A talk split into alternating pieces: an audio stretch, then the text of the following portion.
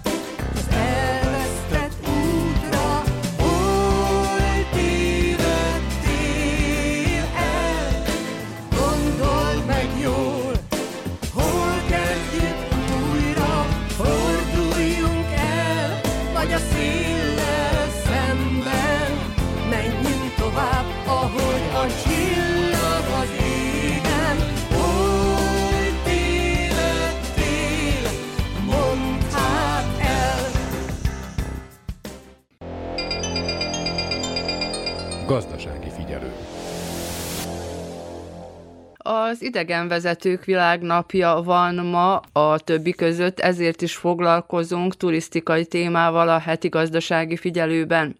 Több városban bemutatták Vajdaság idegenforgalmi cselekvési tervét, amelyben a következő három év fejlesztési lehetőségét vázolták fel. Újabb ágazatok és turisztikai helyszínek kerültek be, mondja ifjabb Muhi Béla, egyetemi tanár, turisztikai szakember, az idegenforgalmi cselekvési terv egyik kidolgozója és irányítója. Most készítettük el a 2023-tól 2025-ig tartó programot valójában ez egy turisztikai fejlesztési program, amely az előző programnak valójában a folytatása, amely 2018-tól 2022-ig tartott. Az ilyen jellegű dokumentumoknak elsősorban az a célja, hogy rámutassanak azokra a lehetőségekre, azokra a fejlesztési irányokra, követve persze az aktuális trendeket, hiszen időközben az elmúlt néhány évben jócskán megváltoztak a körülmények, úgy a kínálat, mint a kereslet oldalán, beleértve itt a vírusjárvány körüli helyzetet is, ugyanakkor akkor azokat a nemzetközi trendeket, amelyek nálunk is már megjelentek, gondolok itt elsősorban a digitalizációra, az idegenforgalmi kínálatnak a digitalizációjára, elsősorban marketing szempontból, tehát ezeket a dolgokat figyelembe véve és beleépítve ebbe a fejlesztési terbe, rámutattunk azokra az irányvonalakra, rámutattunk azokra a lehetőségekre, azokra a turisztikai irányzatokra, amelyek itt Vajdaságban kellőképpen fejleszthetők, tehát megvannak az erőforrások, megfelelő koordinációval, megfelelő ötletekkel, és persze a megfelelő tudással, hiszen a dokumentumban elég kihangsúlyoztuk azt az aspektust is, hogy az emberi erőforrásoknak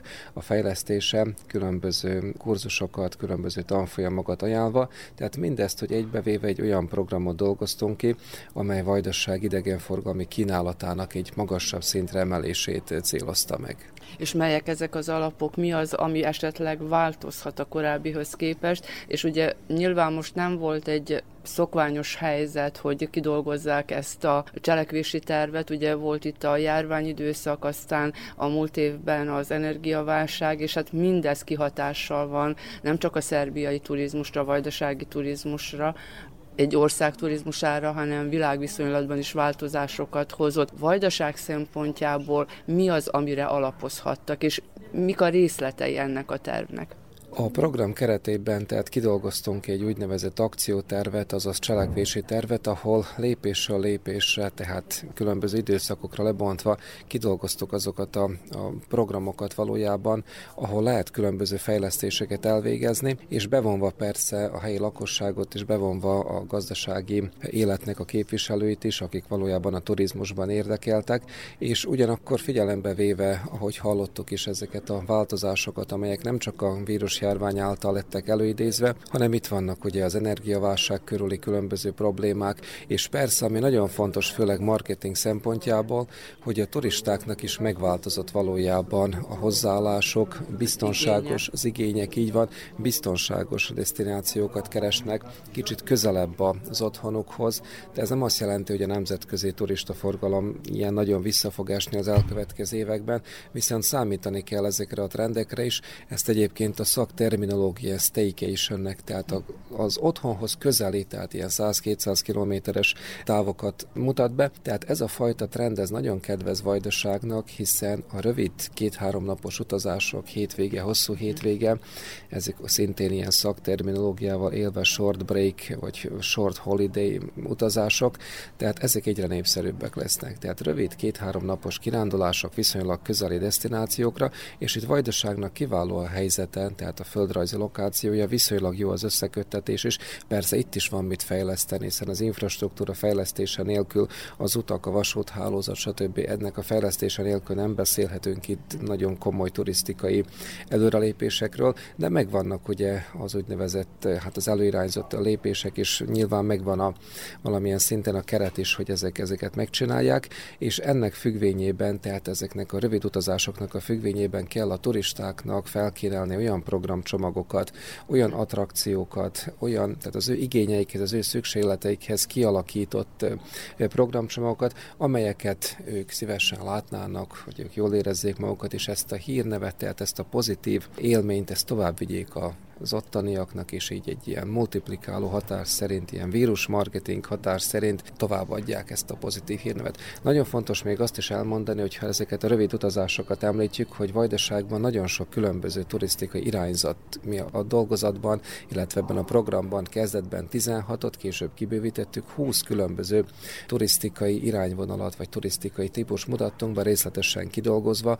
A borturizmus, a halász, vadászturizmus, a nautikus turizmus, az egészségügyi turizmus, a gasztronómiai turizmus, a rendezvényturizmus, és mindegyik turisztikai irányzatnak megvannak a helyi erőforrásai, azok az autentikus pontok, akár a gasztronómiát, akár a rendezvényeket, akár a különböző más irányvonalakat kielemezve, tehát mindenhol meg tudjuk a helyünket találni. Újdonságnak számít számomra, hogy a vallási turizmust is hangsúlyozták, és most azon túl, és azt nem figyelembe véve, vagy figyelembe véve, hogy nagyon sok templomot, kegyhelyet fölújítanak, de nem tudom, hogy ez volt-e a kiindítója, vagy más okból irányultak afelé, hogy ugye tudjuk, hogy vannak közismert helyek Vajdaságban, most elsősorban a magyar helyekre gondolok, de hogy miért fektettek erre hangsúlyt egy vajdasági fejlesztésben? Nagy hangsúlyt fektettünk mi is ebben a programban, ugyanakkor már korábban megvoltak azok a lépések, amelyek ezt a turisztikai irányvonalat célozták meg,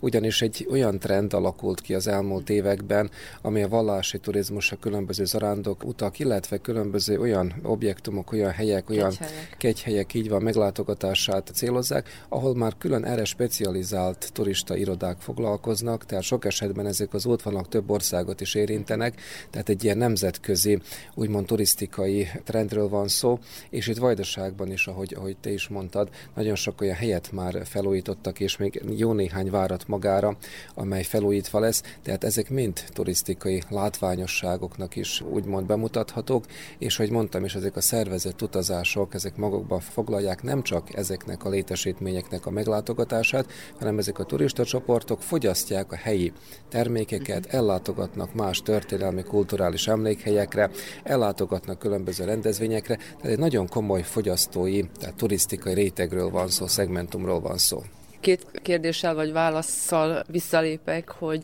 ahhoz, hogy egy ilyen úgynevezett turisztikai csomagot, kínálatot föl tudjon mutatni Vajdaság bármely pontjáról, ahhoz azért össze kell kapcsolni azokat, akik abban a térségben élnek, akár a, a, a borászokat, akár külön csak a szőlészeket, akár a, a szálláshely kínálókat, tehát ez megtörtént, vagy ez most majd folyamatában indul, hogy, mert tudom, hogy magyar vonatkozásban már megtörtént egyfajta, vagy elkezdődött egyfajta tömörítés, vagy egy, egy csoportba tömörítés gyakorlatilag, de hogy ezt hogyan lehet elérni, hogy nem mindenki önös érdekből csak az enyémet, sajátját hangsúlyozza, hanem hogy ezt azért egy kínálatba, hogy egy 100 kilométeres körzetbe akár több helyre is el tudjanak menni. Akár étkezni, akár valamit meglátogatni, megnézni, akár valamilyen szinten fürödni vagy kikapcsolódni. Igen, nagyon helytáll ez a, ez, a, ez a vélemény, illetve ez a meglátás. Tehát nálunk sajnos, és nem csak a turisztikai szektorra vonatkoztatva, tehát sok más ágazatban jelen van az ön önszerveződésnek, a helyi kezdeményezésnek a hiánya, tehát még hogyha megvannak azok az erőforrások, még hogyha megvannak azok az ötletek, sajnos az összefogás hiánya miatt ez nem lett a kellő szintre felemelve. Mondjuk mi a programban arra céloztunk, hogy a helybeliek, tehát az adott destináción tevékeny és tenni akaró, úgymond szereplők összefogjanak, de ez már csak tehát őtőlük függ.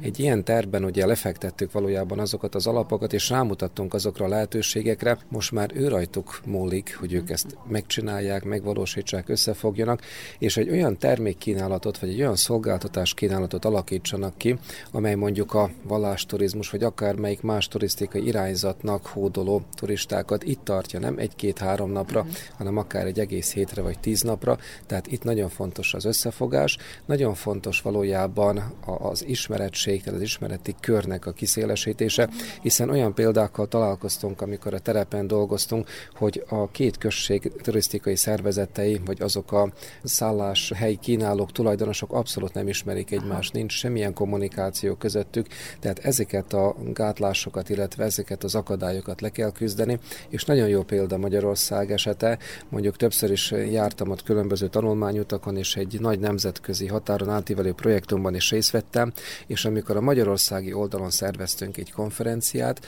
ott a helybeli, ebben az ágazatban érdekelt személyek, hogy eljöttek szinte kivétel nélkül két-háromszázan. Amikor itt Vajdaságban szerveztük ugyanazt a konferenciát, eljöttek heten nyolcan. Tehát ez is rámutat arra, hogy valójában ez az összefogás, ez a tenni akarás nálunk azért jócskán lemaradott mondjuk a magyarországi esethez képest. Nyilván, hogy egy-egy turisztikai egység, hogy így nevezzem, reklámozza saját magát, akár egy, egy borászat, akár egy, egy szálláshely, de nemzetközi vonatkozásban hogyan megjelenni, hogy tudjonak rólunk ne csak Magyarországról vagy Erdélyből, hanem esetleg Európa nyugati részéből, tehát ilyen irányba indult, ugye említette a digitalizációt, a reklámot, a marketinget, de itt is nyilván egységesítés kellene, mert ugye vannak a nemzetközi hírű honlapok, ahol lehet keresgélni, és aztán valahova eljutni, de hogy mi fölkerülünk, vagy hogyan fölkerülni ezekre a,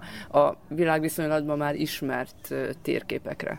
Igen, a marketing egy külön fejezetben szerepel ebben a programban, akár csak a digitalizáció, és ezt a kettőt összekapcsolva megkapjuk talán azt a, azt a sikert, ami valójában nagyon is szükséges itt nálunk, hogy valójában vajdasági kínálatot egységesen bemutassa nem csak a digitális, ugye az elektronikus marketing csatornáin, hanem sok más hagyományos, tradicionális marketing csatornán is.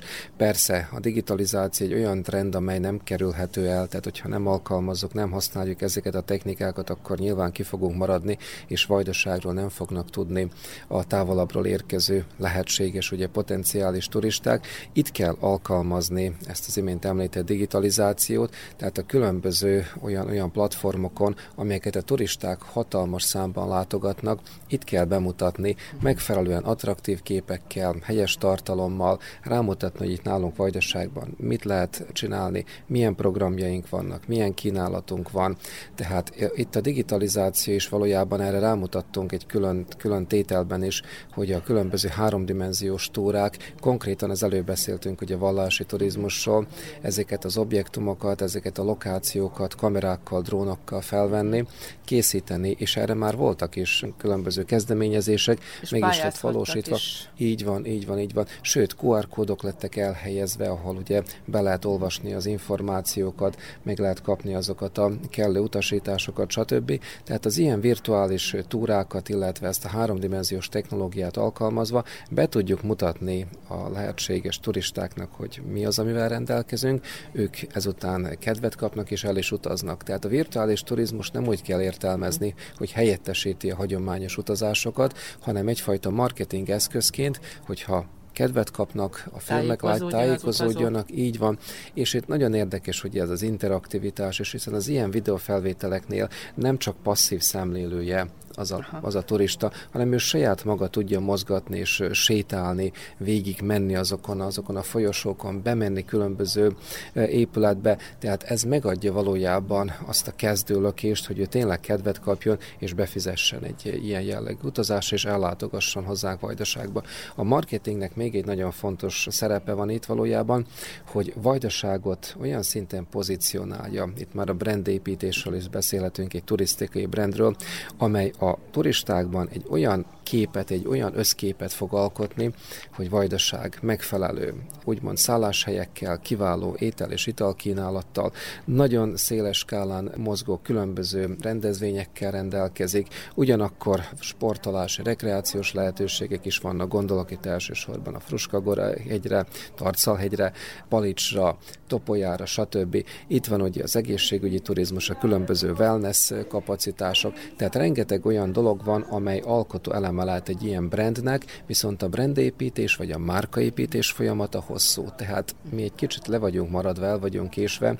Talán az elkövetkező időszak, amit ez a program le is fed 2023-ig, ezt a márkát, ezt a vajdaság turisztikai márkát lehetne kellőképpen fejleszteni. Persze ez mind anyagi hátteret is igényel, hiszen ezek az elemek bemutatása, feldolgozása, videoklippeknek a, a kidolgozása, elhívni ide hozzánk a, az újságírókat, a média képviselőit, különböző blogok vagy videoblogok, hiszen ezek az úgynevezett ilyen-ilyen TripAdvisor, tehát utazás javasló platformok, ezek nagyon népszerűek, rengetegen olvassák őket, és az itt bemutatott lokációk, az itt leadott osztályzatok nagyon is mérvadók abban a szempontból, hogy ide látogassanak a turisták. Említette, hogy külföldön is járt hasonló bemutató konferenciákon, vagy, vagy egyeztető tanácskozásokon, de milyen képet látnak rólunk a külföldiek? Tehát, hogy mi az, ami számukra vonzó lehet nálunk, tehát mi az, amit erősíteni kellene egy-egy ilyen cselekvési tervben, és hát nem csak a tervben, hanem azt meg is valósítani. Tehát hogyan látnak bennünket vajdaságiakat? És most nem csak a vajdasági magyarokra gondolok. Valójában vajdaságnak a márkája, a turisztikai márkája még teljesen úgymond, úgymond kezdő fázisban van, tehát nem létezünk szinte a, a nemzetközi idegenforgalmi térképen. Vajdaság, mint Szerbiának ugye részletet, már Szerbiának a, a márkája sincs kellőképpen meg, általában a Jugoszláviához kötjük, illetve az olyan neves személyekhez, egy sportolók vagy, vagy, vagy tudósok nevéhez, tehát nincsenek még azok az igazi turisztikai elemei ennek a márkának, amire lehetne alapozni egy nagyon komoly, úgymond kínálatot. Tehát ez a, ez a folyamat még várat magára. De azért mondjuk én meglepődtem, de lehet, hogy csak nekem volt, vagy számomra volt meglepő, hogy azért ugye az a 20-as, 21-es év elején, de elsősorban a 20-as évben, amikor a bezártság időszakát éltük, és akkor amikor egy picikét fölszabadultunk, hogy lehet utazni, hogy azért itt Vajdaságban, most induljunk ki csak abból, hogy a fürdőhelyek vagy palics, hogy gyakorlatilag szabad helyet nem lehetett találni. Tehát, hogy azért valahol a tudatban ott van, hogy Vajdaságba is el lehet jönni, akár egy szállásra is, szó szerint egy, egy szállásra is, egy falusi turizmusra is, egy borturizmusra is, meg, meg hát akár fürdőhelyként is. Tehát számomra őszintén meglepő volt, hogy 2020 második felébe mennyire Szerbia középső részéből, Belgrádból, vidékről, Nisből is, hogy mennyien fölfedezték, hogy ja, hát itt van egy vajdaság, ahol van turizmus. Igen, ezek a belföldi turisták, tehát amikor sajnos a vírusjárvány ugye sok negatív hatása mellett talán ezt a pozitívumot meg kellene említeni, hogy felfedezték valójában, hogy mivel rendelkezünk, és hogy itt is nálunk nagyon szép helyek vannak, és a belföldi turizmus egy hatalmasat ugye ugrott, valójában igen, tehát Vajdaság mindezt tartalmazza, és a vajdasági turisztikai kínálat kínálat nagyon széles, viszont a külföldi turisták szemében ez még nincs úgy kiforva, tehát még, még a külföldiet... a miénkben sincs, hogyha mehetünk külföldre, akkor inkább külföldre megyünk? Sajnos ez a, ez a tendencia is megvolt, és az elmúlt években a irodák főleg az úgynevezett hát a külföldre, tehát az emissziós turizmussal foglalkoztak, nem a receptív turizmussal, tehát leginkább a külföldi turista utakat kínálták, és rengeteg turista, ugye most a hazai turistákról beszélünk, külföldi célpontot választott. Ez egy olyan folyamat, amit, amit egy kicsit meg is lehetne fordítani, tehát olyan turistirodákat nyitni, illetve átalakítani valójában a turistirodáknak a kínálatát, hogy receptív turizmussal is foglalkozzanak, és hiszem azt, hogy itt is megvannak ugye azok, azok a kellő alapok, hogy ez valójában meg is történik. Ez a külföldi példákat is nézve, ott is nagyon sok ilyen turista iroda működik. Ugyanakkor, amit, amit még meg kell említeni, hiszen hogyha vajdaság kínálatáról beszélünk, a régió országaiban, tehát mondjuk, mondjuk a volt jugoszláv tagköztársaságok, hogy a szélesebb régióban érkező turisták, ahol erős rokoni vagy ismeretségi baráti szálak fűződnek, vagy éppen a tranzit turisták, akik áthaladnak az országunkon, és ők is néhány napot itt töltenek, ha más nem a, a benzinkutakon vagy az autót melletti szálláshelyeken, de ők is egy nagyon komoly, megcélozható turisztikai célcsoport, célcsoport lenne, tehát ezekre tudunk számítani. Viszont ahhoz, hogy messzebbről is ide vonzunk turistákat, nekünk nagyon erős marketing tevékenységet kell folytatni. Mondjuk a rendezvények erre kiváló példák lehetnek, mondjuk az Exit Fesztivál, vagy hasonló zenei, vagy, vagy más ugye kulturális programot kínáló fesztiválok, amelyek már magukként is egyfajta brand, egyfajta márkának nevezhetők, ő nekik megvan az a, az a kellő varázserejük, hogy ide vonzák főleg a fiatal turistákat, ugyanakkor hasonló rendezvényeket, amelyeket esetleg egy magasabb szintre, egy nemzetközi szintre emelve, úgy szintén nagyon szépen ugye meg lehetne célozni és tömegesebben idehozni a turistákat. Azt is meg kell említeni, hogy a konferencia turizmus, tehát a különböző rendezvények, gondolok itt a tudományos, gazdasági és más ágazatokból érkező szakembereknek úgy szintén megvannak itt a kellő kapacitásai. Több vajdasági településen is fellettek már építve olyan szállodák, vagy olyan külön erre a célra kialakított ugye konferenciatermek, és most a vírus utáni, nevezhetjük ezt egy ilyen post-covid időszaknak, amikor újra visszatérünk abba régi kerékvágásba, és ismét ezeket a rendezvényeket meg lehet tartani élőben, nem pedig videokonferenciák formájában, itt is óriási lehetőségek vannak. Régebben is, akár Újvidéken, akár Szabadkán voltak nagyobb konferenciák, nagyobb ilyen üzleti vagy más jellegű összejövetelek, ezt vissza lehet hozni. Nemzetközi szinten így van, kiállítások, stb. Tehát ezt is kellőképpen kell erősíteni, és az ilyen jellegű rendezvények is egyfajta márkát tudnak, egyfajta új arcolatot tudnának adni Vajdaságnak. Hogyha ezt összekombináljuk a gasztronómia turizmussal, a borturizmussal, sőt mi ebben a programban még a sörturizmust is betettük, különböző olyan lokációk, kézműves ahol kézműves sörök, sörök, így van. Nagyon sok rendezvény van, amely a sörkultúrához tartozik, akár a borkultúrához is, tehát itt is óriási lehetőségek vannak. És hogyha mondjuk egy ilyen nemzetközi konferenciát összekötünk egy ilyen bor vagy sörúttal, különböző ugye, helyi termékeknek a, a megpróbálásával, fogyasztásával, ez már egy nagyon szép, többnapos turisztikai program lehet. Csak reklámozni kell magunkat. Igen, a reklám itt nagyon fontos, hiszen hogyha nem csináljuk, hogyha nem mutatjuk be magunkat, hogyha nem alkotunk olyan vizuálisan és esztétikailag is attraktív, érdekes, akár videoklippeket, akár az interneten bemutatott különböző tartalmakat, akkor sajnos ezek a lehetőségek csak lehetőség szintén fognak megmaradni. Itt az Újvidéki Rádió. Utazunk és utazzunk, Vajdaságban és a világban az Újvidéki Rádió turisztikai rovata az utazási irodák már meghirdették az üdülési előfoglalási kedvezményeket, illetve az előlegfizetési lehetőségeket. A végleges árajánlatokat a hétvégi belgrádi idegenforgalmi kiállításon közlik.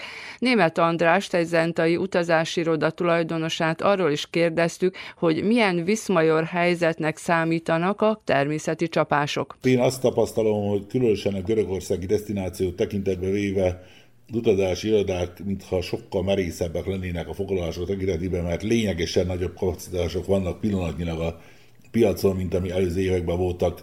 Tehát uh-huh. településenként nem egy-két, hanem némelyik iroda 10-15 házat is bérel. A kínálat bővítése tekintetben optimista mindenki. Én úgy gondolom, hogy a nép rájött arra, hogy elég volt ebből, hogy stressz alatt akarnak tartani, és szeretnék a népnek elvenni úgymond az életkedvét, ami hála Istennek eddig nem jött be, tehát én azt veszem észre, hogy a foglalások számát tekintve kezd visszatérni az a nagyon utálom a kifejezés korona előtti állapot, és mindenki úgy van vele, hogy próbáljuk úgy venni, hogy minden jó lesz, igaz, hogy lóg a levegőbe sok minden faktor, hogy mi történhet, mi nem történhet, meg még a természeti csapások is mellé jöttek, de ha stresszbe otthon ülünk, akkor vagy megbolondulunk, vagy nem lesz velünk semmi se alapon, akkor így egyszerűbb, hogyha rászálljuk magunkat és megyünk, tehát az utasoknak a 80%-a teljes összeggel előfoglalási kedvezménnyel foglal, a 20% a fizet előleget is, a többit a nyaralásig, tehát az a helyzet, hogy én rendeződni látom a helyzetet e tekintetbe. Meggyőződésem volt, hogy a koronavírus alkalmával beragadt pénzek miatt majd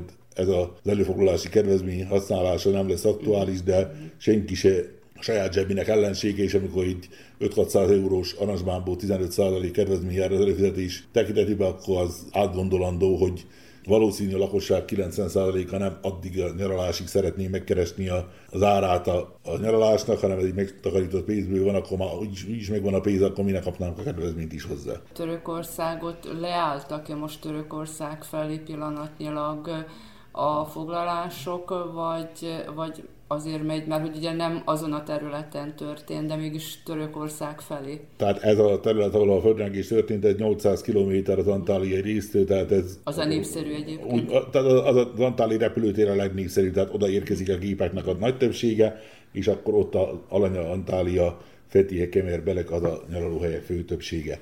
Tehát lényeg az, hogy a, sajnos a, a természeti csapásoknak a helyszíne nem kiszámítható. Emlékezzünk rá, hogy pár évnek ezelőtt Olaszországot sorba földrengés érte, templomok dőltek össze, házak dőltek össze, és mégse állt meg a turizmus, mint a dolog tovább.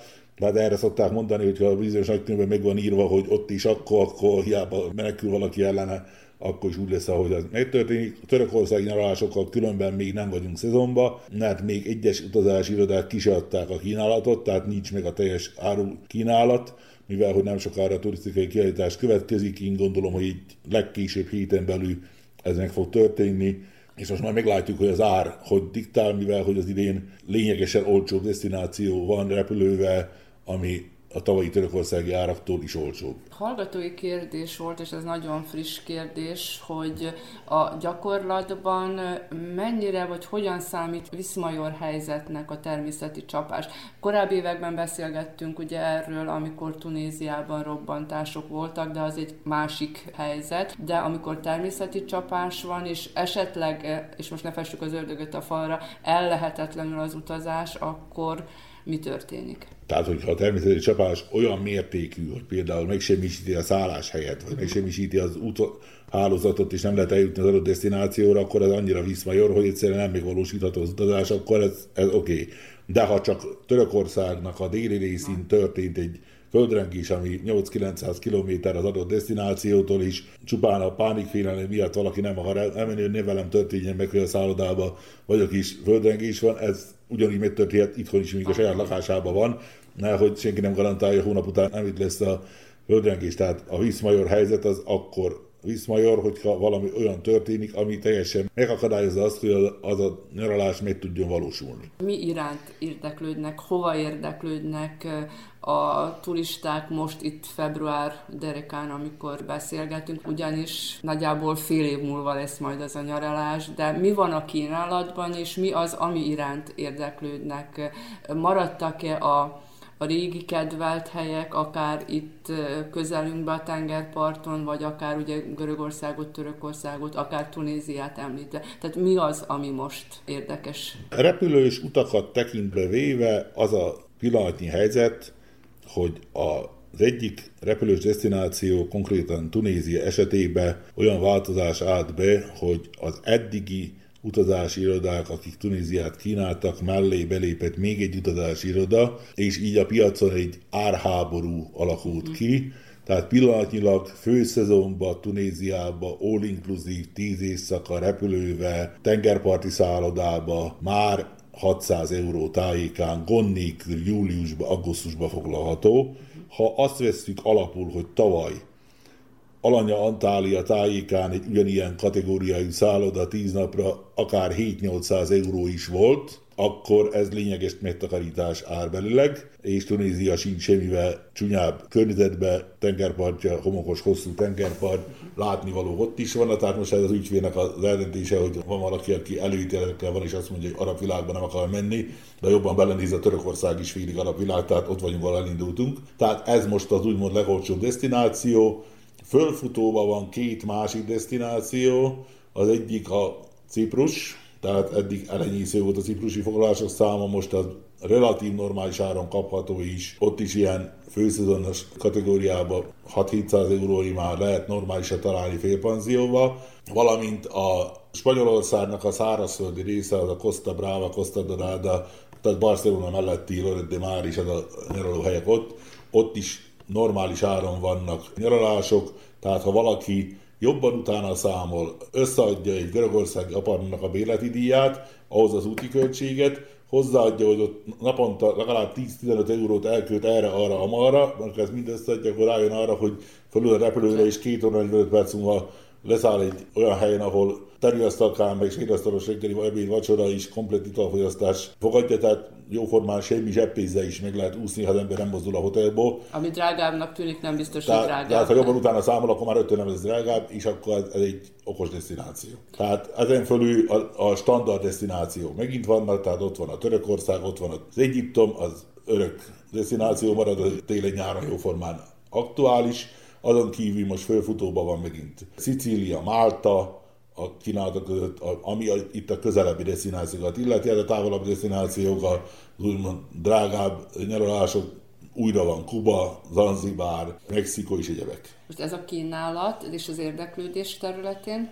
tehát mi iránt jönnek? Ugye itt, mikor bejöttem az irodába, akkor már voltak érdeklődők. Éppen az ügyfél, aki most ment elő, egy ciprusi nyaralás foglaltak, tehát a Ciprus is mondom, ahhoz képest, hogy évek hosszú során volt, hogy két-három évig senki nem ment Ciprusra, most már jó pár foglalás van, tehát ez, ez mondható, hogy fölfutóban van. Spanyolországban is több foglalásunk van, továbbra is aktuális Egyiptom, tehát az, az sem maradt uh, hátsó sorba, úgymond. Tehát a Tunézia is szintén aktuális is foglalják, tehát most itt csak az dönt tulajdonképpen, ki mit szeretne, ki az, aki csak ki akar feküdni egy homokos partra, és semmi másra nem akar foglalkozni, de például valaki piramisokat akar nézni, akkor hiába utazik Tunéziában, mert Tunéziában nincsenek piramisok, de aki meg sivatagi oázisba akar kint lakni, az csak Tunéziában megoldható. Tehát egyiknek egyik oldala, a másiknak a másik oldala az, ami vonzó. És a közelebbi, tehát mondjuk a horvát, cenagorai, albán tengerpart, akár a bolgár tengerpart, hát tehát most a buszos járatok. Az Albán tengerpart az idén gondolom, hogy felejtős, tehát pillanatnyi koszovói helyzetre volt tekintette más útvonal, oda normális nem vezet, meg Görögországon keresztül óriási a kerülő, Makedónián keresztül borzalmasak az utak, Cenakorán keresztül megint óriási a kerülő, tehát pillanatnyilag én azt gondolom, hogy a, ez a destináció lehet, hogy az idén vakvágányra fog kerülni, ne legyen igazán, de így gondolom. A Horvátország tekintetében ott hotelok vannak 7 éjszakás változatban, akár busszal, akár autóval, valamint az ilyen magánszállás van, ami a legolcsóbb, de relatív minőséges is, már tizen pár éve aktuális, az Makarszkán egy ilyen 9 éjszaka, 10 napos verzió, azzal, az hogy... volt tavaly is. Ez már 12 éve folyik. Na most azzal, hogy az idén át van minősítve, tehát idén van négy opció között választási lehetőség, tehát kérhetünk félpanziót, kérhetünk csak vacsorát, kérhetünk csak reggelit, és kérhetünk csak szállást. Tehát az ügyfél se elfogadott, mit szeretne. Most Horvátországban ugye tavaly is többnyire euróban szabták meg az árakat, vagyis a kínálatban úgy szerepelt, de most ugye tudjuk, hogy januártól már ők is az euróvezethez tartoznak. Változtatott ez némileg az árakon, mert ugye a, a hírforrásokból azt hallottuk, hogy azért nagyon sokan kihasználták ezt a kuna euró váltást, és hogy ezzel egy picit emeltek az árakon. Tehát úgy is lehet fogalmazni, hogy egyesek megpróbálták azt eljátszani, mikor számolták át az árakat, hogy megtévedtek, és egy kicsit fölcsúszott az árfolyam, közben lépett a hatóság is, visszapróbálták állítani, tehát pillanatnyilag olyan nagyon drasztikus eltéréseket nem látunk, sőt, például valamelyik nap véletlenül láttam meg, hogy Konkrétan a Plicicei tartnak a belépője tavalyhoz képest olyan 15%-kal pillanatnyilag olcsóbb, ha átszámoljuk euróba, mint ami tavaly volt, ami meglepő, mert uh-huh. tavaly már fél vagyont kértek érte is. Most valamelyik a csoportnak tudott előszámlát adni, és néztük az árakat, és ahhoz képest, hogy tavaly júliusban mennyi volt, ahhoz képest most pillanatnyilag úgy tűnik, hogy jobbak az árak, de lehet ez egy átmeneti állapot, vagy először dolog, de a lényeg az, hogy az árak egyáltalán most nem gond, most Horvátországban továbbra is probléma az autópályadíjak, mert az egy nagyon lényeges tétel, tehát az irányonként attól függ, hol az ember 50-70 euró egy családnak a tétel, ha nem egy Bosznián keresztül is, nem például Dalmácia célállomása. Azon kívül a bolti árak kezdik az euró árfolyamát követni, tehát ott is van, amit lejjebb, van, amit följebb kerekítettek az átszámoláskor. Akkor lépjünk még át Cenagorába, Bulgária. Te, tehát Bulgáriában a nyaralások azok most teljes gőzzel mennek, a tavalyi árakhoz ott egy kb. 10%-os áremelést észrevettem. A cenagorai árak azok még az van, hogy lassan megszűnnek azok a hotelok Cenagorában, amik normálisak voltak, és még az átlagpolgár zsebéhez is oda, oda, odafértek, úgymond mert tavaly előtt például a Raffaele nagy hotelt, a Sumadiát adták el, és csináltak bele kacsalában forgó kastélyt, és azóta nem lehet kifizetni az árát.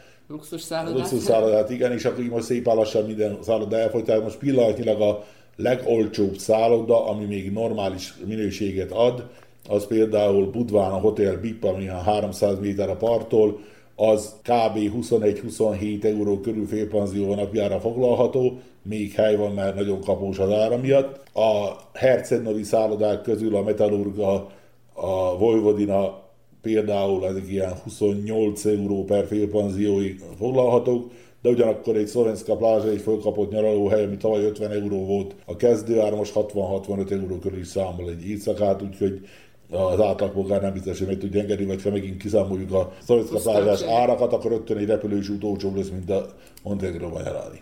Önök szerveznek itt Közép-Európába, Kelet-Európába is kirándulásokat. Ezek iránt ilyenkor már érdeklődnek, vagy ezek inkább majd tavaszra lesznek népszerűek, akár mondjuk még a főváros látogatások, vagyis a város látogatások is?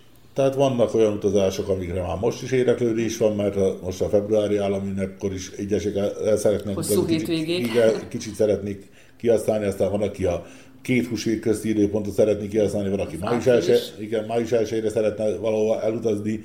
Tehát ezekből vannak olcsóbbak, drágábbak, tehát van ilyen két-három éjszakás változat, hogy például Horvátországban, az Isztriai félszigeten, Brioni szigete, Rovinja, Rovinja Pullával, meg Opátiával például, tehát ez is egy szép körültatás, akkor van ugyanez a verzió, csak mondjuk rá Blade, Bohin, meg Postolna, akkor létezik olyan, hogy Németország kastélyai, létezik olyan, hogy Milánó, Simán is, akkor az Veronával vagy Padovával, akkor van Velence is környéke, akkor van olyan, hogy Milánó, meg az Olaszország is, a svájci tavak, tehát az a, az a déli rész ott a dél-svájci rész, észak-olaszországi rész, akkor ezen fölül új destináció a Krakó, abból van általában két éjszakás változat is, akkor ott van kirándulósként a Sóbánya, meg az Auschwitz, most lesz egy újabb változat, amikor visszafelé már még Zakopanen is megállunk, megnézzük Zakopanet is, mert a híres síközpont, az nyáron is szép, mert ott föntről kilátás minden. Akkor azon kívül a hagyományos erdély utak továbbra is aktuálisak, akkor most bevezetünk havonta egyszer egy budapesti utat, egy alvásos, tehát ilyen hétvégi dolgok, hogy szombaton korán reggel megyünk, megnézzük Budapestet, ott alszunk, és akkor másnap mondjuk az első túránál most Szentendre lesz kínálatban, vagy a parlament belső megtekintése, következő alkalommal majd elmegyünk Esztergom, meg Visegrádra, a harmadik alkalommal megyünk, megnézzük Veszprémet, meg Tihanyt, tehát ez majd több lehetőség próbálkozunk, hogy valamit olyat adjunk, ami újdonság is. Az a tendenció is növekvően van, hogy nagyon sokan úgy vannak vele, hogy lehet, hogy nem is a tengerre akarnak menni egy nyári szünetbe, hanem csak el akarnak menni valahol kikapcsolni, úgymond ne legyenek itthon, akkor családi hosszú hétvégeket is ott lehet hozni ilyen tekintetbe.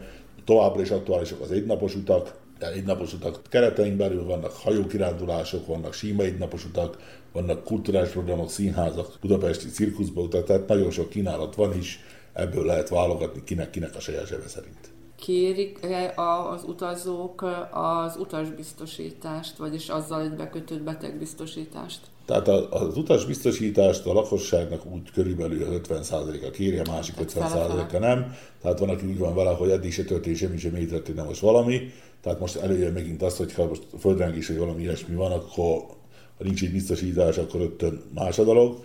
Tehát úgy is lehet fogalmazni, hogy addig, amíg valaki nem süti meg egyszer a száját, addig, addig biztos saját magába, aztán, hogyha nem úgy lesz, akkor majd másod lesz, tehát erre mindig egy példát szoktam mondani, hogy volt egy ügyfelünk, aki konkrétan orvos volt, és ő azt mondta, hogy nem kell biztosítás, mert saját magát meg tudja gyógyítani. Amikor Görögországból infarktus kapott adott orvos, és 2800 euró számlával tért haza, akkor azóta az első dolog azt mondja, megkérdezem, mennyi biztosítás, akkor beszélünk arról, hogy hova még nyaralni, szóval.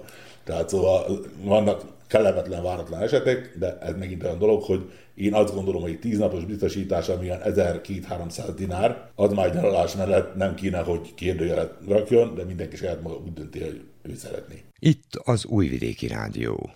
Utazunk és utazzunk. Vajdaságban és a világban. Az Újvidéki Rádió turisztikai rovata.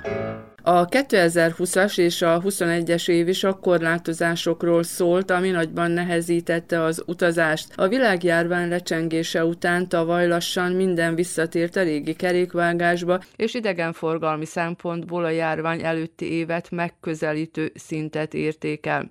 Sokan azonban még a 2020-ban benreket utazásaikat sem tudták kihasználni, és a pénzüket sem kapták vissza, annak ellenére, hogy február 1-ig kárpótolni kellett volna őket egy országos rendelet alapján.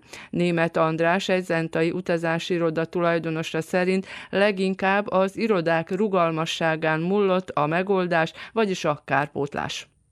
több utazási irodával van gond. Az első nagy probléma az, hogy három-négy utazási iroda időközben csődöt jelentett, és akkor derült ki a turpisság, ami mindenki saját maga döntse el, hogy jogos vagy nem jogos.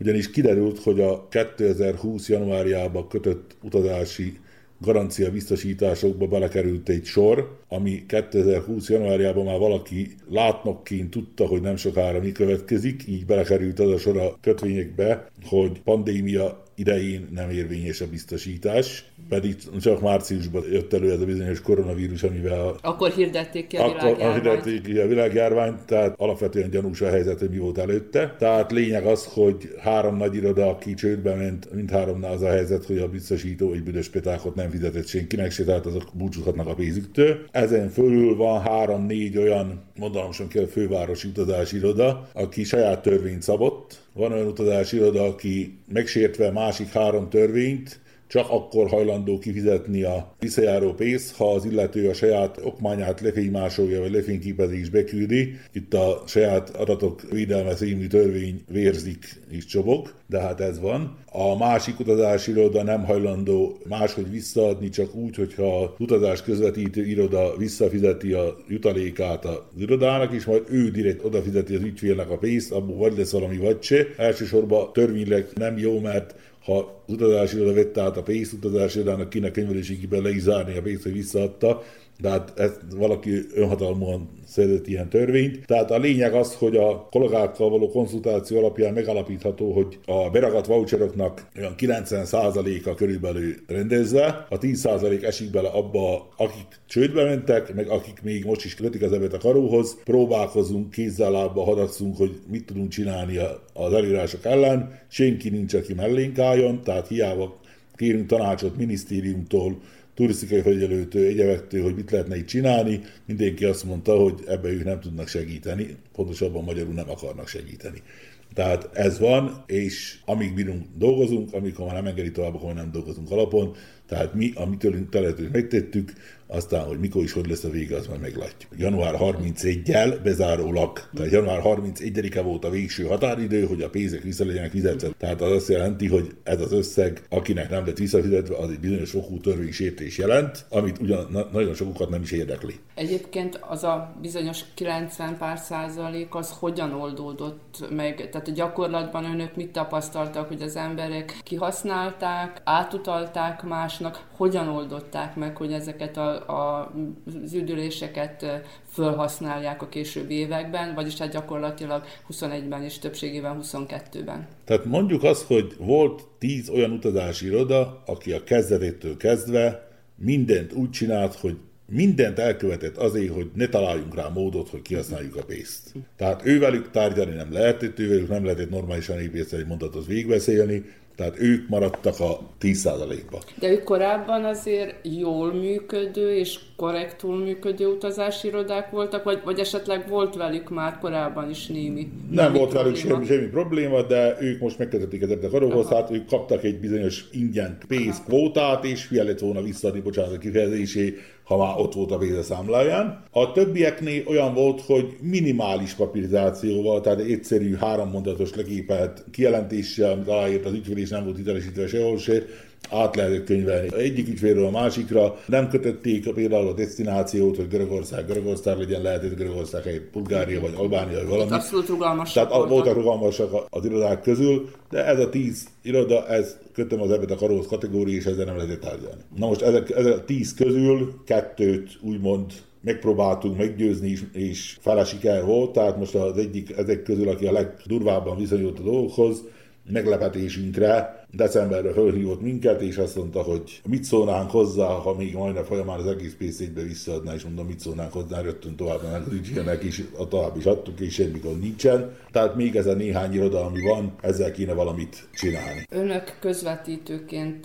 vesznek részt, vagy vettek részt ezeknek az utazásoknak, üdüléseknek az eladásában. Mennyire voltak az utazók megértőek, hogy nem önökön múlott itt a kifizetés vagy a megszervezés, vagy rugalmasak voltak ők is, hogy akár, ahogy említett, egy görögországi helyett egy törökországi vagy egy másik nyaralást átváltanak, annak ellenére, hogy pont volt egy úti céluk, ahova szerettek volna menni, vagy csak menteni akarták a pénzüket. Tehát én személy szerint megértettem azt, hogy mindenki ideges volt ettől a helyzettől, nekünk se volt mindegy. A lényeg az, hogy az utasoknak körülbelül a 80%-a megértést tanúsított, volt egy kb. 20% aki vertáblat, hogy mi vagyunk a bűnösök, mi, mi fizettük be, mi nem tartottuk magunknál be, és stb. nem akarták megérteni azt, hogyha mi nem tartok volna ott át a pénzt, akkor azt mondták volna, nincs befizetve a pénz, így akkor semmi se foglalás. Ha, ha nem történt volna ez, ami történt, akkor mi nem lett volna elmenni nyaralni.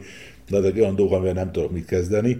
Tehát egy biztos, hogy mi mindent tőlünk telhetőt megtettünk annak érdekében, hogy az ügyfélnek legyen jó. Tehát itt az összes dolognak a legnagyobb vesztesei mi közvetítőrök vagyunk, mert mi akkor, amikor a pénzt átvettük az ügyféltől és befizettünk napi bevételként, egyszer már fizettünk rá banki províziót, aztán amikor átutaltuk az utazásra, még egyszer számolt a banki províziót, most amikor visszautalta a bank az utalásra nekünk, akkor még egyszer banki províziót fizettünk rá, meg elutaltuk az ügyfélnek, hogy fizessük még egyszer banki províziót fizettünk érte, és egy büdös petákot provízióként nem kaptunk el senkitől se, sőt, az egy-két ellenésző kivételt tekintve még a köszönöm kifejezés is hiányzik a mondat végéről, ez egy magánmegjegyzés kategória, tehát ez sokszorosan minket terhet legjobban, mert hogy mi nekünk alatt a pénzt mozgatni, és a banki költségek sajnos nem apró pénzek, úgyhogy ekkora tételni, meg ráadásul az ilyen sok apró kis tételni az utalásnál minden alkalommal egy átutalt náluk 50-100 dinár, tehát az azt jelenti, hogy ha volt 300 szerződés is, annak mindegyiknek volt három átutalása, lehet számolni, mekkora összegről van szó.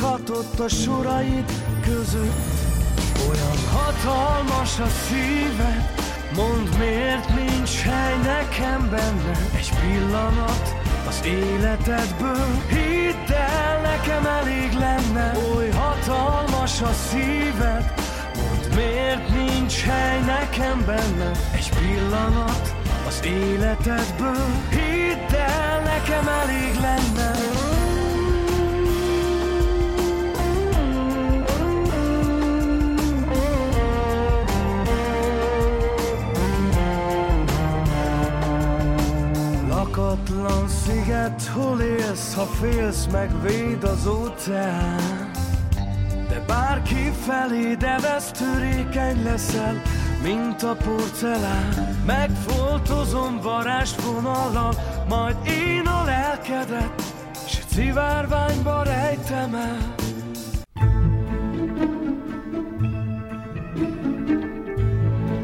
Tudatos vásárló. Fogyasztóvédelmi percek az Újvidéki Rádióban, a Zentai Fogyasztóvédelmi Központ támogatásával. A fogyasztóvédelmi mellékletben a panasztétel formáiról és az ügyintézés határidejéről beszél Király István, az Entai Fogyasztóvédelmi Központ munkatársa. Mindig ott kezdődik, hogy beszéltem telefonon, küldtem egy SMS-t, sőt a szolgáltatók és a kereskedők nagyon előszeretette, ugye a modernizációs, a telekommunikáció fejlődésével, ők még a szerződésekbe is beleírják, hogy reklamálni is lehet telefonon, lehet személyesen, ahol bemegy, elmondja. Sok minden formát főkínálnak, igen, ám csak ennek van egy csapdája. Van egy nagyon jó közmondás. A szó elszáll, az írás megmarad. Ha komplikálódik a dolog, nagyon nehéz és körülményes bizonyítani azt, hogy én ezen és ezen a napon önökkel beszéltem telefonon, vagy küldtem egy SMS-t, vagy, vagy küldtem egy e-mailt, még az e-mail annak nyoma marad, de viszont egy telefonhívás, vagy egy rövid beszélgetés betérek, és mondom, hogy ilyen, meg ilyen gondom van,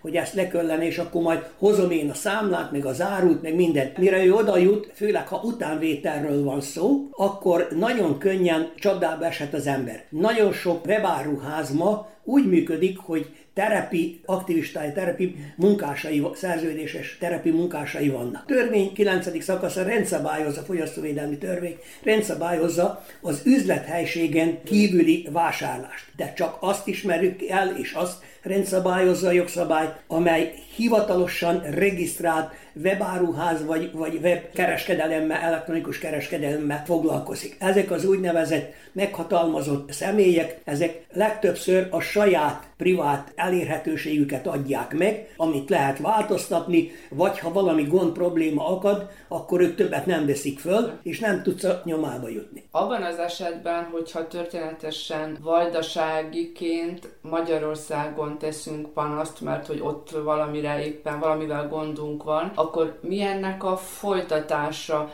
Hogyan működik ez hatóságilag? A magyarországi hatóságok is csak akkor, de ez vonatkozik mi ránk is, helyben, akkor tud eljárni, ha és amennyiben legális vásárlásról van szó. Az meg azt jelenti, hogy bementem egy áruházba, megvettem egy műszaki vagy elektrotechnikai árucikket, hazahoztam. Az adásvételnél ott rögzítik tulajdonképpen az adataimat, mert ők kötelesek kiadni a kísérő dokumentumokat, jótállási szavatossági, tehát a garanciális dokumentumokat, stb. És azzal mindegy, hogy hova vittem, hol nézem például azt a plazma tévét, ha az megkibásodik, akkor megint csak oda kell visszamennem, ahol vettem. Ugyanez vonatkozik a különféle egyéb szolgáltatásokra, ahol csak azokban lehet jogilag eljárni, amelyek szerződés vagy kötelmi jogviszony alapján jöttek létre. A piacon, vagy itt nálunk Szabadkán, a nylon piacon milyen üzletet kötnek, vagy csinálnak, az gyakorlatilag úgynevezett erre regisztrált helységen kívüli vásárlás,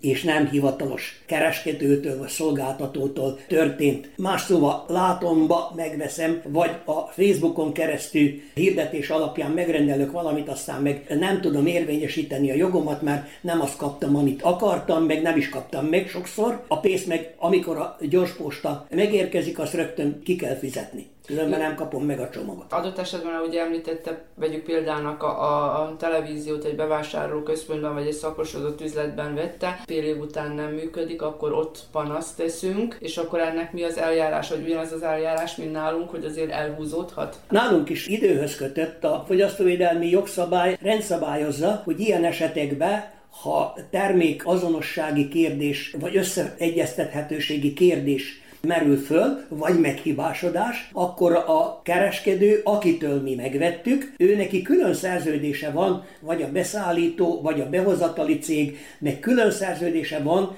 a meghatalmazott szerviz szolgálatta.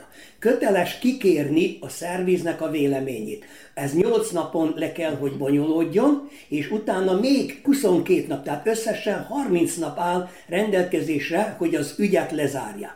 Ha és amennyiben a gond, a probléma továbbra is fönnáll, abban az esetben lehet megismételni a reklamációt, és a szerbiai jogszabály érdekes módon úgy rögzíti, hogy többször is sikertelen javítás. Tehát a kisebb gondról van szó. Most mit jelent az, hogy többszöri? A kereskedő arra hivatkozik, hogy másodszor, harmadszor, negyedször ő állandóan megismétli, fogadja a panaszt, és intézkedik, és így elhúzódhat. Ezt tudni kell, és nagyon sokszor elmondjuk, hogy a 30 nap leteltével és az alatt a kereskedő, legalábbis nálunk Szerbiában, egyszer kérheti a halasztást. Ha valami olyan pótalkat részről, aminek a beszerzése akadozik, nyári szünidő, Covid ideje alatt ilyen nagyon sok volt, akkor kérhet egyszer halasztást. Többet nem kellene se kérni, se, se engedélyezni, hanem le, le kell zárni az ügyet, akkor vagy kicseréli, vagy még akkor is, ha valami kis javításról van szó, újat kell, hogy adjon, ugyanolyant, vagy valami. A végtelenségig nem. Nem, nem, nem, nem. nem. Az 30 napon plusz pár nap még, amit esetleg engedélyeztet a kereskedő a vásárlótól. Fogyasztóvédelmi percek az Újvidéki Rádióban, a Zentai Fogyasztóvédelmi Központ támogatásával.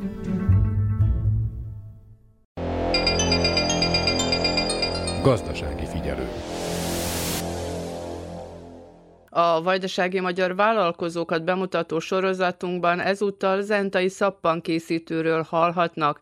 Vasedit 2020-ban döntött úgy, hogy a munkahelye mellett a vállalkozásával is komolyabban szeretne foglalkozni. Elmondása alapján az új termékek beiktatása nehéz folyamat, ugyanis minden új szappant be kell vizsgáltatni. Nagy Emília hangfelvétele. Az ötlet onnét ered, hogy a kislányom allergiás lett két éves, másfél éves korában, és akkor ajánlották, hogy a tisztálkodó szereket cseréljük leházi, tehát természetes otthon készült szappanokra, kecsketeljes szappanokra, és találtam egy tanfolyamot Szegeden, azt elvégeztem, és akkor innét indult maga a folyamat, tehát valójában ez már tíz éve, de amikor ahogy nőttek a gyerekek, tehát ez ilyen hobbiként volt így az életemben, hogy saját részre barátoknak készítettem, és 2020-ban, Covid idején, éppen egy, egy nyaraláson voltunk itt Szerbiában, és akkor éreztem azt, hogy annyira bizonytalan minden, hogy hogy úgy éreztem, hogy ez egy ilyen kapaszkodó lenne, hogyha én ezt így elindítanám, és akkor, hogy a munka mellett, mert hogy ugye főállásban dolgozom, de hogy legyen még egy bevételi forrásom. És így indult történet. Pontosan mi az, amit kapni lehet a, a cégben, ugye, ahogy említi, tehát mit lehet vásárolni? Hát kecsketeljes szappanokat készítek, ezeket több fajtát, különböző bőrtípusokra más-más fajtát. Egyelőre ezek a termékeim vannak. A termékbővítés az nem annyira egyszerű, tehát be kell vizsgáltatni laborban az elkészült termékeket, annak ugye elég magas az ára ezért csak ilyen szépen lépésben haladok.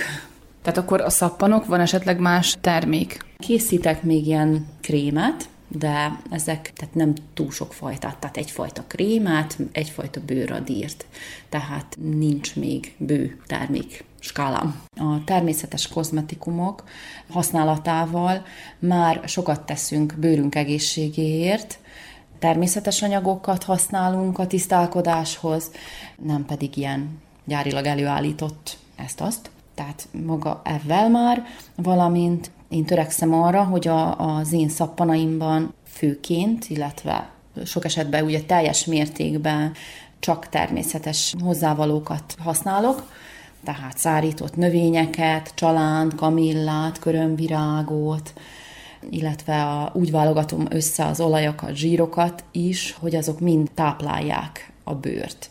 A kecsketej pedig önmagában is hidratáló hatású, bőrnyugtató hatású. Hogyha van valakinek valami bőr problémája, akár sok pattanás, vagy zsíros bőr, vagy bármi más probléma, arra is tudnak megoldást találni ilyen természetes szappanok segítségével? Igen, mindenféleképp tudok rá, tehát például zsíros patanásos bőrre, arra nagyon jó hatással van ugye az ilyen az eukaliptuszos, mentás, csalános szappan, ami egy pórus összehúzó, frissítő, antibakteriális hatású, például a kamilla, kamillával készült szappan, az inkább, az is szintén zsírosabb bőre ajánlott, van rózsás, rózsaszín agyagos, fehér agyagos szappan, ami inkább a szárazabb bőrre, hát a levendulás szappan az, az szinte minden bőrtípus használhatja, és hát ugye az nagyon sokan szeretik is az illatát. Melyek a legkeresettebb szappanok? A levendulás, a körömvirágos, és pont ez a mentás csalános, ez nagyon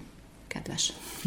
Mennyire követi a visszajelzéseket, hogyha valaki egy adott bőr problémával érkezik, és elvisz arra egy szappant, akkor utána mindig a szappan? Vagy amikor már ugye visszajön és újat vásárol, akkor, akkor nyilván elmondja, hogy bevált az, a, az, a, az adott szappan. Igen, tehát visszajelzéseket szoktam kapni, illetve szeretem is, hogyha, hogyha visszajeleznek a vásárlók.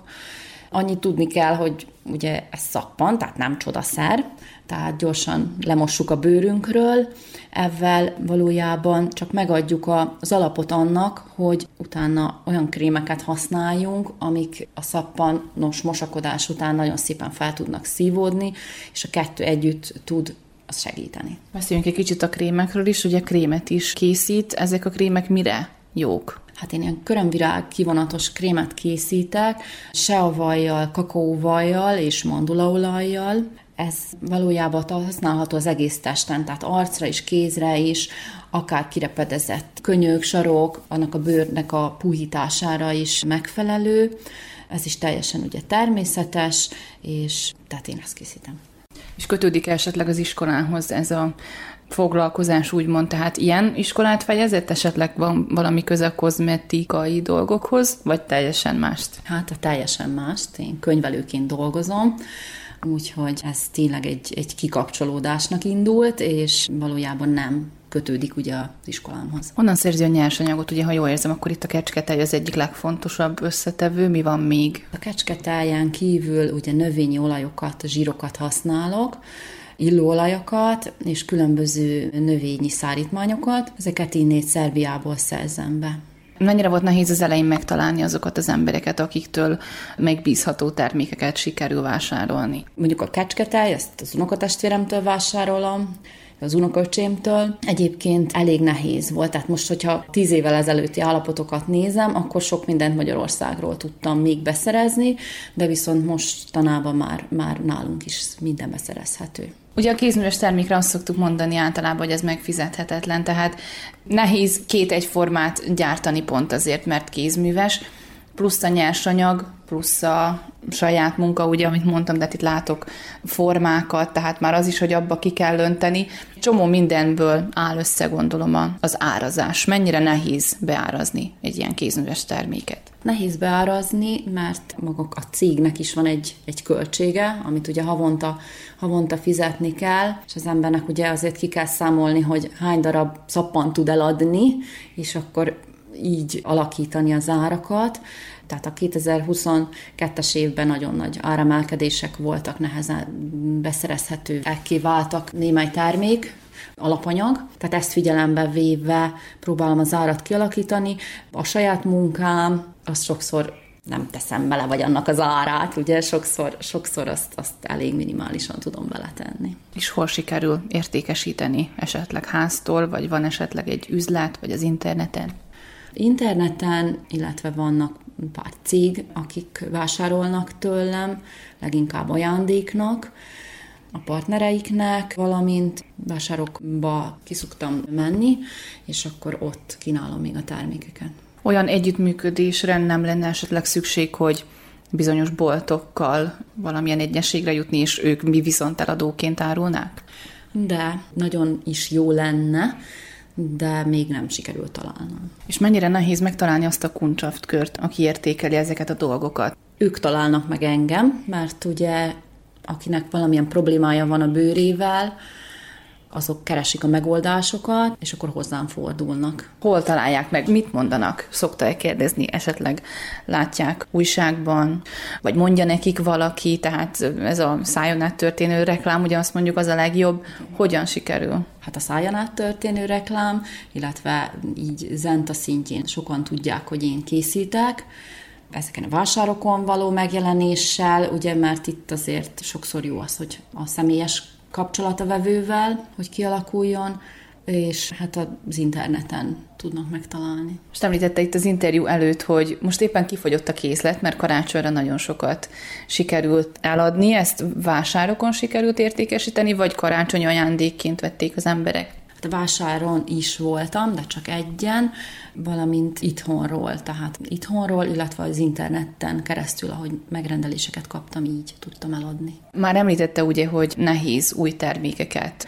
Bevizsgáltatás szempontjából ugye nehéz hozzáadni a kínálathoz, de van-e tervben esetleg bármi újítás? Szeretnék még több terméket készíteni, tehát különböző krémeket is, tehát vizes bázisú, nem csak zsírbázisú, ami most per pillanat van, tehát hogy nagyobb legyen egy kicsit a kínálatom, ezeket szeretném, valamint egy kicsit a, magát az eladással foglalkozni, hogy azt egy kicsit felfejleszteni, hogy, hogy a marketing, esetleg egy kicsit a, ugye a kinézet, mert ugye megvan a szabványos doboz, illetve felirat, ami szükséges kell, hogy legyen, de hogy az ott minél szebb legyen, és minél inkább segítse a termékeladást. Szükség van esetleg bármiféle képzésre? Ez a ág is, ez a szektor is halad előre a korra, tehát jönnek új divatok mondjuk, amit eddig nem használtak szappan készítéshez, mint összetevőt akár, vagy kinézetet szint, ami addig nem volt? Igen, igen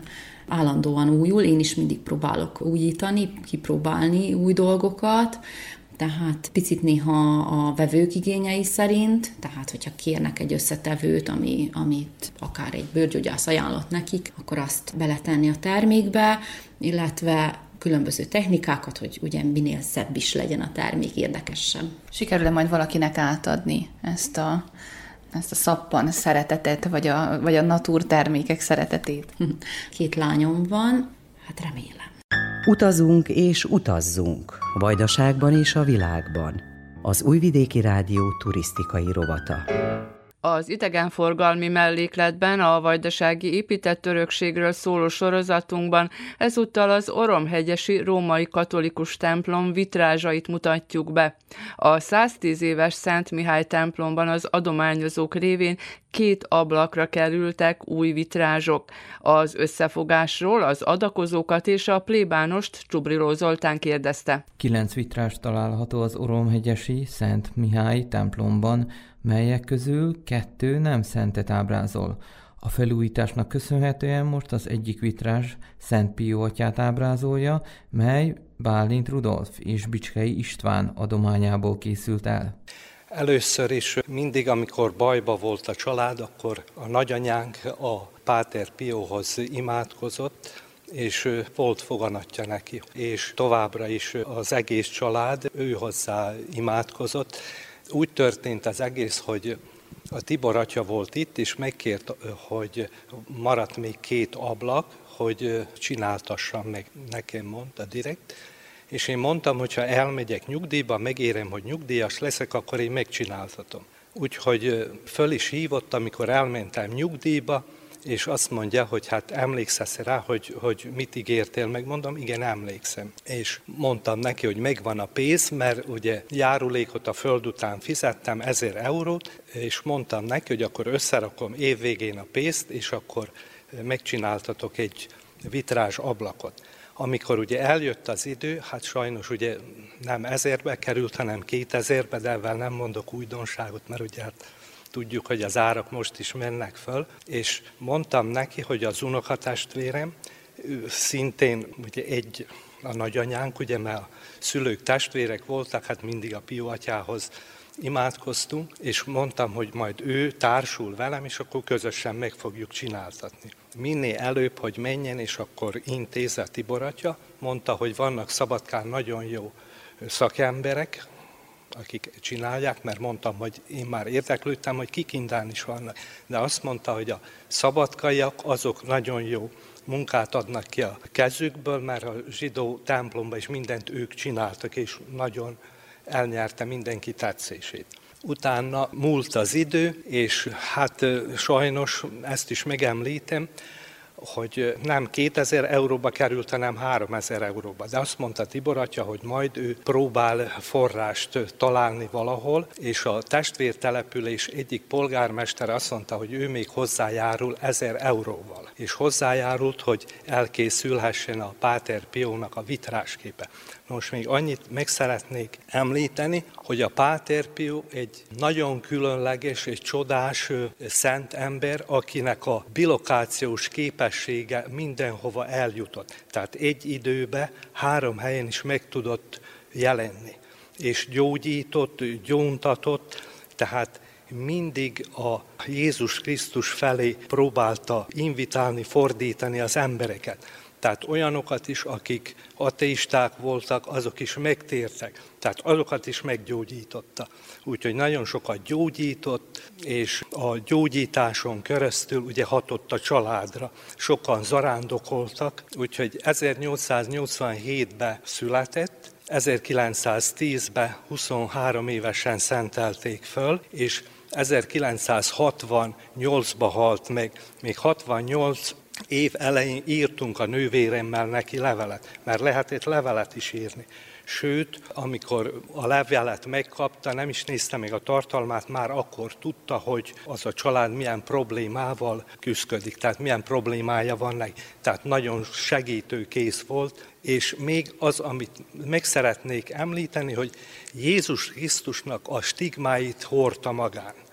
Tehát úgy hordta 50 évig, hogy állandóan folyt a vér belőle, és az orvosok se tudták ezt megállapítani, hogy, hogy mitől van ez. Tehát ez egy igazi szentember volt. Azóta is imádkozunk hozzá, az egész család imádkozik, és ez a védőszentünk. Marad egy örök emlék a család részéről az Oromhegyesi templomba, hogy ez a mi védőszentünk a családnak a védőszentje, és az elkövetkező generációnknak is, az unokáink is majd tudni fogják, hogy ez a mi védőszentünk volt. Még azt megemlíteném, hogy a nagyapám, amikor fogságba esett a második világháborúba, a nagyanyám hozzáfohászkodott. Három és fél évig volt részbányába. És akkor ő is imádkozott, a nagyapánk szintén, az olvasót mondta szinte minden nap, és akkor három és fél év után hazasegítette a Jóisten. Amikor megérkezett, gyalogosan jött át Szegeden a határon, az őt határon, és akkor hazaért hajnalba, kopogott az ablakon, akkor az édesanyám azt mondta, hogy jött apám hazaért. Akkor nem akarták elhinni, kimentek, akkor nagyapám összeesett, és akkor úgy vitték be. Az anyám megérezte a lelkivel, hogy jött az édesapja fogságból hazajött. A hit reményében született meg a másik vitrázsablak is, mely Árpád-házi Szent Erzsébetet ábrázolja, és gazdag Veronika, valamint családja támogatásából készült el. Azt hiszem, hogy a templomnak egy közösség megtartó ereje van, és az elmúlt évben már csak egy ablak maradt úgymond üresen, és a család indítványozta, vagyis két lányom van, és a kisebb lányom indítványozta, hogy talán a mi családunk lehetne az, aki elkészíteti az utolsó vitrázsablakot. És az ő ötlete volt, hogy ez legyen Árpádházi Szentelségbet, ő úgy gondolta, hogy magyar szentet válaszunk, és ő mondta, hogy női szentet válaszunk, mivel a templomba csak egy, vagyis hát egy, egy ablakot tölt be női szent, Szent Anna a másik női szent, és így esett a, a választás Árpádházi Szent Erzsébetre és ugye az ő élete egy példamutató, különösen ma a 21. században, amikor talán kevesebbet figyelünk oda a szegényekre, az elesettekre, a betegekre, a rászorulókra, és kicsit ismertetném ugye talán az ő életét. Ő 1207-ben született, második András magyar királynak a lánya volt, és őt eljegyezték már négy éves korában a német grófnak, türingiai Lajos mennyasszonyául, és már négy évesen Németországba került, ott nőtt fel a, a német udvarban, de ott is már a, állandóan a, a jótékonyságát fejezte ki, és ami talán néha nem, nem tetszést is fejezett ki a királyi udvarban, mert állandóan a szegényeket, az elesetteket, az éheseket is tápolta. Talán onnan is ered ugye a, a rózsakultusz, mert egyszer, amikor a, akkor is a kosarában kenyeret vitt a szegényeknek, és a, a sógora megkérdezte, hogy mit visz, és télvíz ideje volt, és ő azt mondta, hogy rózsákat, és amikor fölhajtotta a terítőt a, a, a kosarán, akkor valóban rózsák voltak benne, nem pedig kenyér, és ezért is ugye Árpádházi Szent Erzsébetet rózsákkal ábrázolják. Sajnos ő nagyon rövid ideig élt, amíg a, a, a férjével élt, nagyon boldogan élt, de már akkor is adakozott az éhínség idején, megnyitotta a királyi kamrákat, hambárokat, és étellel, itallal látta el a, a szegény embereket, kórházakat alapított, és a saját maga ápolta a betegeket. A férje sajnos a, a keresztes hadjárat idején Pestisben elhunyt, nem jutott el a Szentföldre, és ő és Szent Árpádházi Szent Erzsébetet utána kiűzték a királyi udvarból, de ő a saját hozományát és mindent pénzétett, és abból a, a szegényeket támogatta. Nagyon korán elhunyt, 1231-ben hunyt el, és 1235-ben szenté is avatták. És azt hiszem, hogy az ő példája az, aki talán a mai ember előtt is kicsit példa lehet, hogy, hogy akinek lehetősége van, nyissa meg a, a lelkét, a szívét a, a szegények, az elesettek, a betegek előtt. A vitrázs ablakok cseréje mellett a plébánia épületének szinte összes ablakát is kicserélték, mondta el Kozma Robert plébános. Igen, egy templom és egy plébánia életében mindig zajlik felújítási folyamat, hiszen idős épületegységekről van szó, az egyház intézmények esetében, és hát a hívek számára nagyon fontos, hogy a plébános törődjön a templom felújítása folyamatosan, valamint a plébánia épület felújítása kapcsolatosan. Ugyanakkor nagy öröm a hívek számára, hogyha látják azt, hogy fejlődik a templom és a plébánia épület a felújítások folyamán, és ebbe ők is be tudnak kapcsolódni, ami még nagyobb örömet ad a plébános számára és a hívő közösség számára. Ehhez szükséges a hit, az önfeláltozó érték, a keresztény élet értelmében, és a nagy lelki adakozás, főleg a mai világban, hiszen egy templomnak a felújítása, bármit teszünk, minden hatalmas költségeket von maga után. Nem beszélve, tehát egy vitrás ablak elkészítését ami illeti, az is egy óriási összeget jelképez, nem csak az egyház község számára, hanem akár önkéntes adakozó részéről is. Amióta fennáll a templom, 1912-ben épült fel teljes egészében a templomunk, az elmúlt évben ünnepelte 110. évfordulóját a templomunk, és hát még hiányzott a két ablak egység, melyet az elmúlt három év alatt sikerült önkéntes felajánlások által, tehát megcsináltatni, és így teljes lett az egységkészlet, kilenc vitrás ablakkal ikeskedik a templomunk. A parokja részéről a nyilázárókat kellett nagyon sürgősen felújítani, mert elavult rendszeren működött az egész szigeteltség része, ami a nyilázárókat illeti, és ez is hozzájárult a gazdaságos fűtési időszakhoz. Ezek hát önkéntes adományokból jöttek össze, jöttek létre, hát komoly az összeg. Végül is ez van, amit a családok önkéntesen adakoztak, és van, amit a plébánia adományozta önkéntesen az összeget. Nagyon szükséges lenne ebben az évben, ha teljes új vizes blokkot tudnánk biztosítani a hittanterem számára, hiszen egy régi elavult mezei védszer tudja biztosítani a szükségleteket a hittanosok számára, hiszen az elsőtől nyolcadikos osztályosokig hittanóra zajlik itt a plébánián, és hát nyilvánvalóan ehhez a létszámhoz nagyon kicsi az az egy mezei helység. Tehát ezért szeretnénk ezt nagyon sürgősen megvalósítani, és reméljük azt, hogy akár a hatóságok által is szívesen tudnak majd támogatni bennünket ezen a cél megvalósításában a közösség javára, legfőképpen a fiataljaink számára. Az egyik legnagyobb elismerés az, amikor a hívő közösség közösen segíti az egyház fejlődését, mert ebből kiderül, hogy a hit és a nagy lelkűség jelen van a közösségben, tette hozzá a plébános.